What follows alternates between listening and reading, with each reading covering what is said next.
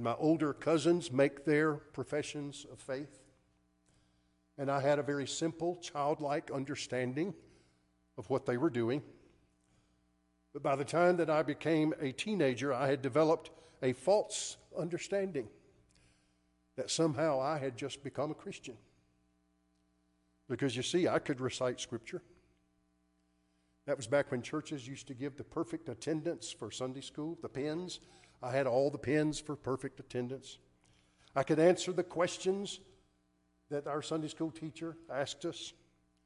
At home, I knew I was basically a good little boy, never got into too much trouble, did what he was told.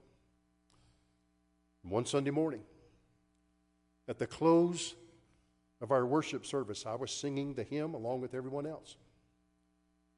And my grandmother, standing next to me, leaned over and whispered in my ear, "Have you ever asked Jesus to come into your heart?" And all I could do was stop singing and lower my head because I knew I had not. And it was very shortly after that, in a moment of solitude, that I did. I repented of sin, and I asked Jesus into my heart, and that began my relationship with Him. And yet I know also that there are times that I've been the one who has moved away.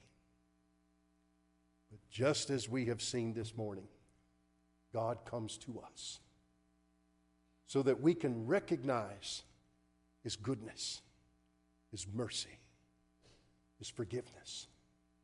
And He comes to us with intent and purpose, so that we can find our place in the work of His kingdom. Let's pray about it.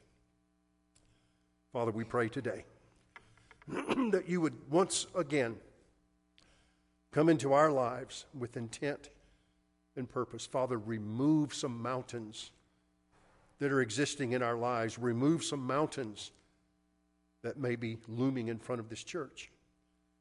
Father, we pray that You would cleanse us from all of those things that are keeping us from experiencing You in Your fullness. And Father, set us ablaze with Your power. Use us as Your great kingdom moves forward. We ask it in Your name. Amen. Our commitment hymn this morning is one that voices all of the things that we've been talking about today. And so as we sing this hymn together, would you listen and would you hear God's voice speaking to you, and you respond in any way that He might be speaking to you regarding your relationship with Him or with this church. Stand as we sing.